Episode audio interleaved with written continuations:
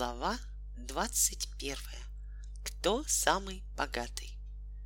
Пойдем погуляем, о кристалл моей души, Сказал на другой день Хатабыч.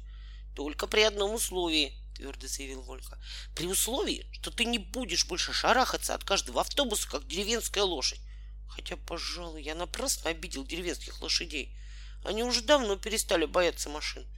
Да и тебе пора привыкнуть, что это не дирджисы какие-нибудь, а честные советские двигатели внутреннего сгорания. Слушаюсь и повинуюсь, о Волька и Алеша, покорно отвечал старик. В таком случае, повторяй за мной, я больше не буду бояться. Я больше не буду бояться, повторил с готовностью Хатабыч. Автобусов, троллейбусов, трамваев, грузовиков, самолетов. Автобусов, троллейбусов, трамваев, грузовиков, самолетов автомашин, прожекторов, экскаваторов, пишущих машинах, автомашин, прожекторов, экскаваторов, пишущих машинах, патефонов, радиорупоров, пылесосов, патефонов, радиорупоров, пылесосов, электрических выключателей, примусов, дирижаблей, вентиляторов и резиновых игрушек. «Уйди, уйди!» Электрических выключателей, примусов, дирижаблей, вентиляторов и резиновых игрушек «Уйди, уйди». Ну вот, как будто и все, сказала Ольга. Ну вот, как будто и все, машинально повторил вслед за ним Хаттабыч, и оба рассмеялись.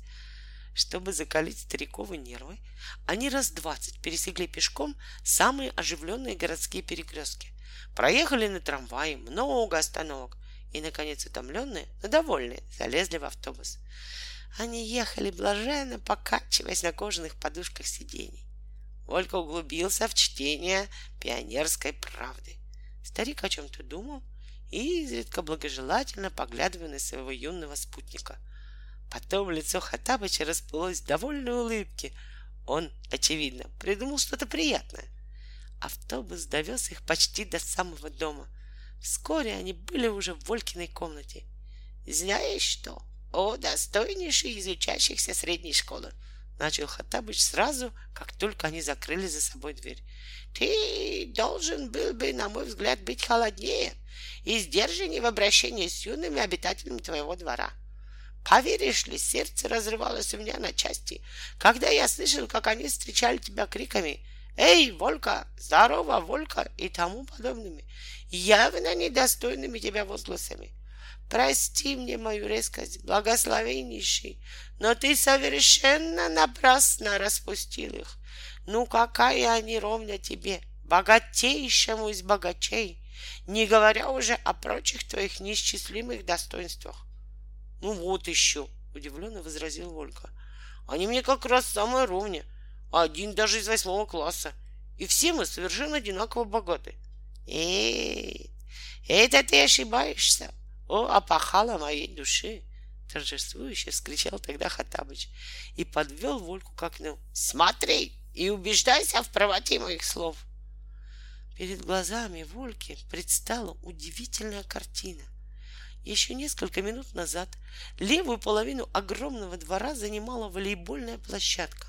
Большая куча желто-прижелтого песка — на забаву самым маленьким обитателям дома, гигантские шаги и качели для любителей сильных ощущений, турник и кольца для тех, кто увлекается легкой атлетикой, а для всех жителей двора одна длинная и две круглые клумбы, весело пестревшие ярчайшими цветами.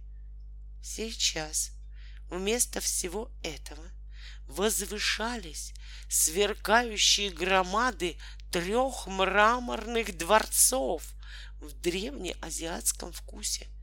Богатая колоннада украшала их фасады, на плоских крышах зеленели тенистые сады, а на клумбах олели, желтели и синели невиданные цветы. Капельки воды, бившие из роскошных фонтанов, играли в лучах солнца, как драгоценные камни — у входа в каждый дворец стояло по два великана с громадными кривыми мечами в руках.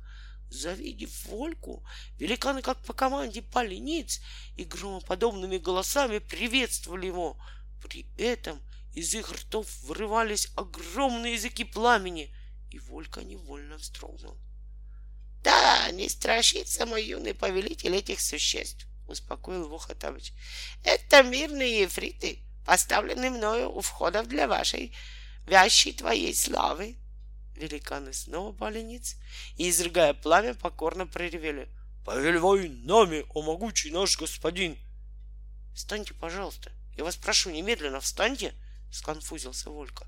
«Ну куда это годится, падать на колени? Прямо феодализм какой-то!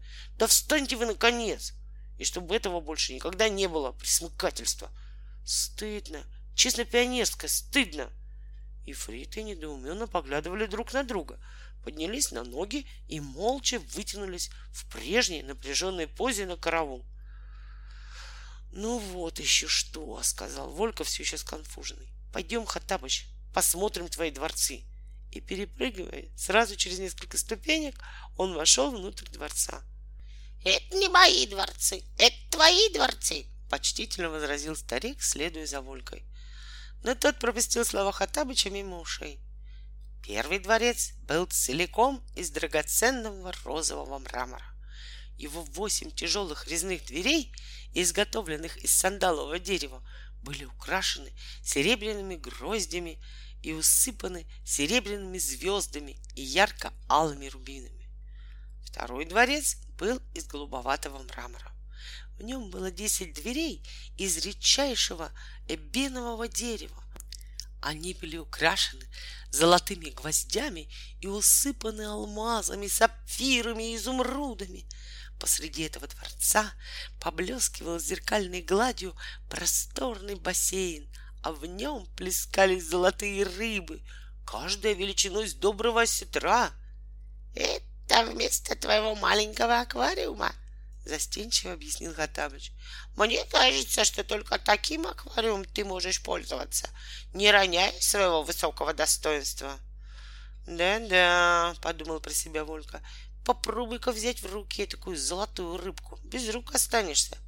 А теперь, сказал Хаттабыч, окажи мне честь и окинь благосклонным взором третий дворец. Они вошли в чертоги третьего дворца, блиставшего таким великолепием, что Волька ахнул. Да ведь это вылитое метро! Ну, прямо станция Киевский вокзал! Ты еще не все видел, о благословенный Волька! Оживился Хатамыч. Он вывел Вольку на улицу. Великаны взяли немедленно мечи на караул, но Хатабыч, не обращая на них внимания, указал мальчику на полированные золотые доски, украшавшие сверху входы во дворцы. На каждой из них были высечены одни и те же надписи, от которого Вольку сразу бросило в жар и в холод. Дворцы эти принадлежат благороднейшему и славнейшему из отроков этого города, красавцу из красавцев, умнейшему из умных, преисполненному неисчислимых достоинств и совершенств, непоборимому и непревзойденному знатоку географии и прочих наук, первейшему из ныряльщиков, искуснейшему из пловцов и волейболистов, непобедимому чемпиону комнатного бильярда и пинг-понга, царственному юному пионеру Вольке Ибн Алёше, да славится во веки веков имя его — и имя его счастливых родителей. — С твоего позволения, — сказал Хатабыч, которого распирало от гордости и счастья, — я хотел бы, чтобы ты, поселившись в этих дворцах, вместе с твоими родителями, уделил мне уголок, дабы твое новое место жительства не отделяло меня от тебя, и я имел бы возможность во всякое время выражать тебе свое глубокое уважение и преданность. Так вот, ответил Волька после некоторого молчания. Во-первых, в этих надписях маловато самокритики. Но это в конце концов не важно. Это не важно потому, что вывески вообще надо заменить другими. Я понимаю тебя и не могу не обвинить тебя в недомыслии, смутился старик. Конечно, надо было сделать надписи из драгоценных камней. Ты этого вполне достоин. Ты меня неправильно понял, Хатабыч. Я хотел бы, чтобы на доске было написано, что эти дворцы являются собственностью Рано. Видишь ли, в нашей стране дворцы принадлежат Рано или санаториям. Какому такому Рано? Удивился старик. Волька неправильно истолковал восклицание Хатабыча. Все равно какому, простодушно ответил он. Но лучше всего советскому. В этом районе я родился, вырос, научился читать и писать. Я не знаю, кто ты такой этот Роно, произнес Хатабыч с горечью в голосе, и вполне допускаю, что он достойный человек. Но разве Роно освободил меня из тысячелетнего заточения в сосуде? Нет, это сделан не Роно, а ты, прекраснейший отрок. И именно тебе или никому будут принадлежать эти дворцы. Ну пойми же, и не хочу понимать. Или тебе, или никому. Волька еще никогда не видел Хатабыча таким разъяренным. Его лицо побагровело, глаза, казалось, метали молнии. Видно было, что старик еле сдерживается, чтобы не обрушить свой гнев на мальчика. Значит, ты не согласен? О, кристалл моей души! Конечно, нет. Зачем они мне дались, эти дворцы? Что я, клуб, учреждение какой-нибудь или детский сад? Эх, горестно воскликнул тогда Хатабыч и махнул руками. Попробуем другое. В то же мгновение дворцы расплылись в своих очертаниях, заколыхались и растаяли в воздухе, как туман, развеянный ветром. С воплями взвелись вверх и исчезли великаны.